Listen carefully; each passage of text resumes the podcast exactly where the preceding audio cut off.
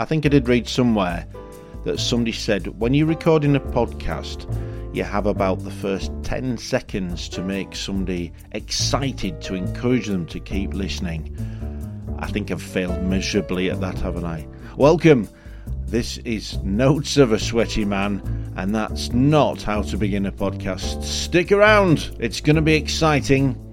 I'll try anyway. Hello. Well, yes, apologies. Uh, I was getting some routine with publishing the podcasts. I think I was aiming to do it every Friday, but unfortunately, we've been having a few technical issues. Basically, the broadband is buggered.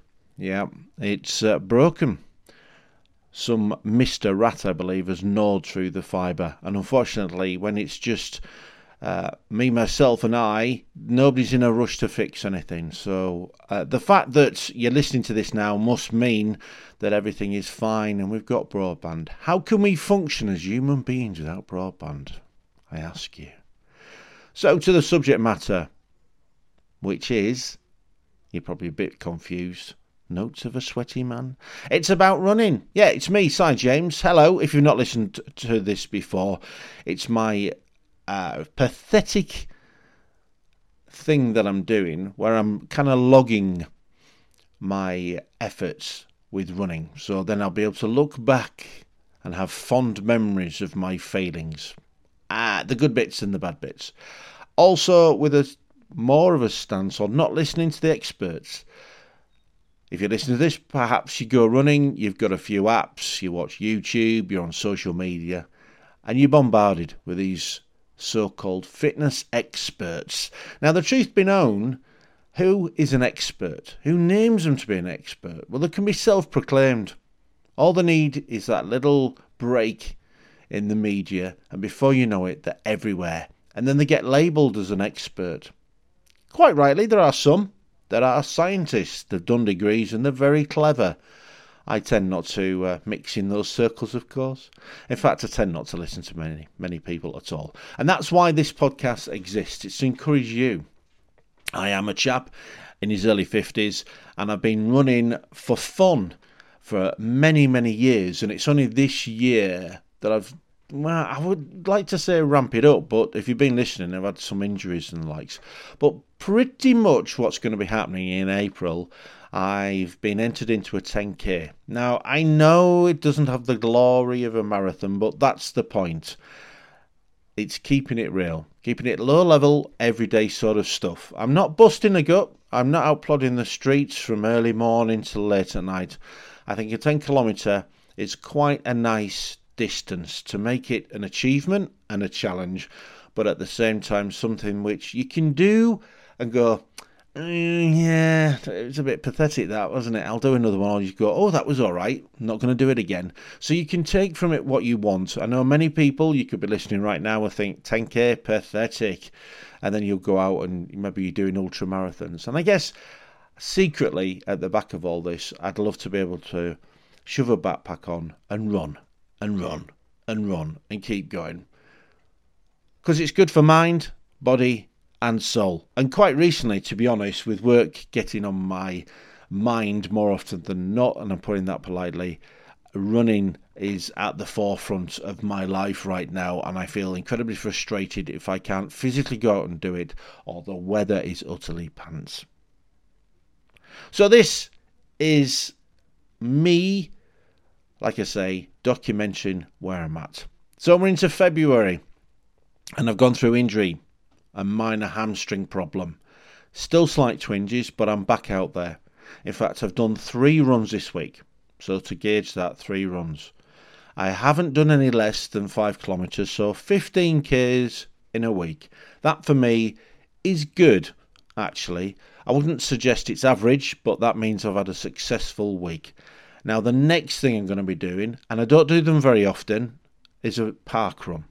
Again, I wouldn't say I've been bullied but my son uh, does run and he's a lot faster than me. And every now and again, he'll say, Come on, Dad, let's go for a run. So that's what's going to be happening very soon. Once that's happened, I'll fill you in.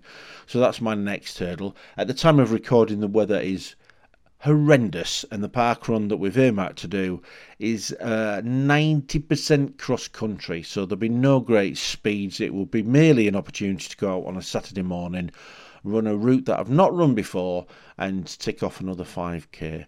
Uh, that's potentially going to be quite a high week. Now, some people do ask, how do you log your runs? Do you even bother? Well, I use the Strava app. I know other apps are available. I don't pay for it. It's the simple version where you can log what you're doing. I follow one or two people, they follow me, and it's just nice to see those people and uh, gives you the confidence that you're not being so lazy.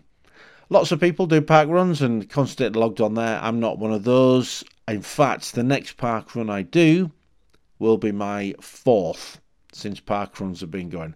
The first one I did was back in 2018 in Slough, I think. Yeah. And I know everybody else, I say everybody else, lots of people, it become their life. Uh, achievements 25, 50, 100, they go around doing that uh, uh, alphabet thing, don't they? They will do names of things, and yeah, great. If that's your incentive, if that keeps you going, if it, keeps you fit, then good on you. But for me, parkrun is a a, a lie-in. Yeah, I'd rather be in bed on a Saturday morning. Because if somebody was to ask me, when, why, 9 a.m. Saturday when you've been up early working all week, if you could budget to maybe Sunday about 11 o'clock, would you mind doing that, organisers? That'd be great, wouldn't it? Go on, do that for me. So the coming week can be quite hectic. And I guess another question is how the heck can you fit any form of physical fitness in if you're busy at work? The thing is, don't feel guilty if you can't do a 5k, for example. Going out and doing something is better than nothing, and that's my philosophy. Don't beat yourself up if you can only do 3k. Perhaps what you could do is make that a bit of a challenge and say, right, I'm going to do a very slow, ploddy one kilometre. My middle one is going to be as fast as I can make it. And then my third one, if I need to walk, I'll walk. And that's my philosophy. When I'm in a good place and a good mindset, and I just want to get out there, that's what happens. I'm sure you don't need me to tell you that if you are an avid runner and you keep doing it, you've got the bug. You're addicted to it. You see people running. If you haven't been for a while, you feel guilty. And that's a nice thing. But likewise, when I'm motivated and my head's saying, go for a run, go for a run, I don't fight that. I'll grab my gear and I'll be out there and I'll do it. And that's pretty much how it pans out during the working week, even if I'm busy. A fine example is the week that I've just had, to be honest. I tend to have a meeting same time every week. It's frustrating. It's one of those annoying meetings that doesn't need to happen, but the boss thinks it's great, and it just winds me up. So, what I do, I make sure, if I can, is that I'll go for a run before the meeting. Worst case, I'll go for a run after. What, which one would you prefer? Some people might go to the garage and start whacking the heck out of a sack of tatties or something, or there might be a, a punch bag. There's an idea. If anybody knows where I can get a cheap punch bag from. And that's what I do. Great stress relief. When you're running, you might have um, thoughts about work going through your head. But again, don't beat yourself up about it. That's good. Churn them over because one benefit is you're not focusing on your running and you'll probably get a good pace. In fact, that's exactly what happened the other day. For about a kilometre, I was just dwelling on some of the comments that had been made in the meeting, and I forgot really that I was running.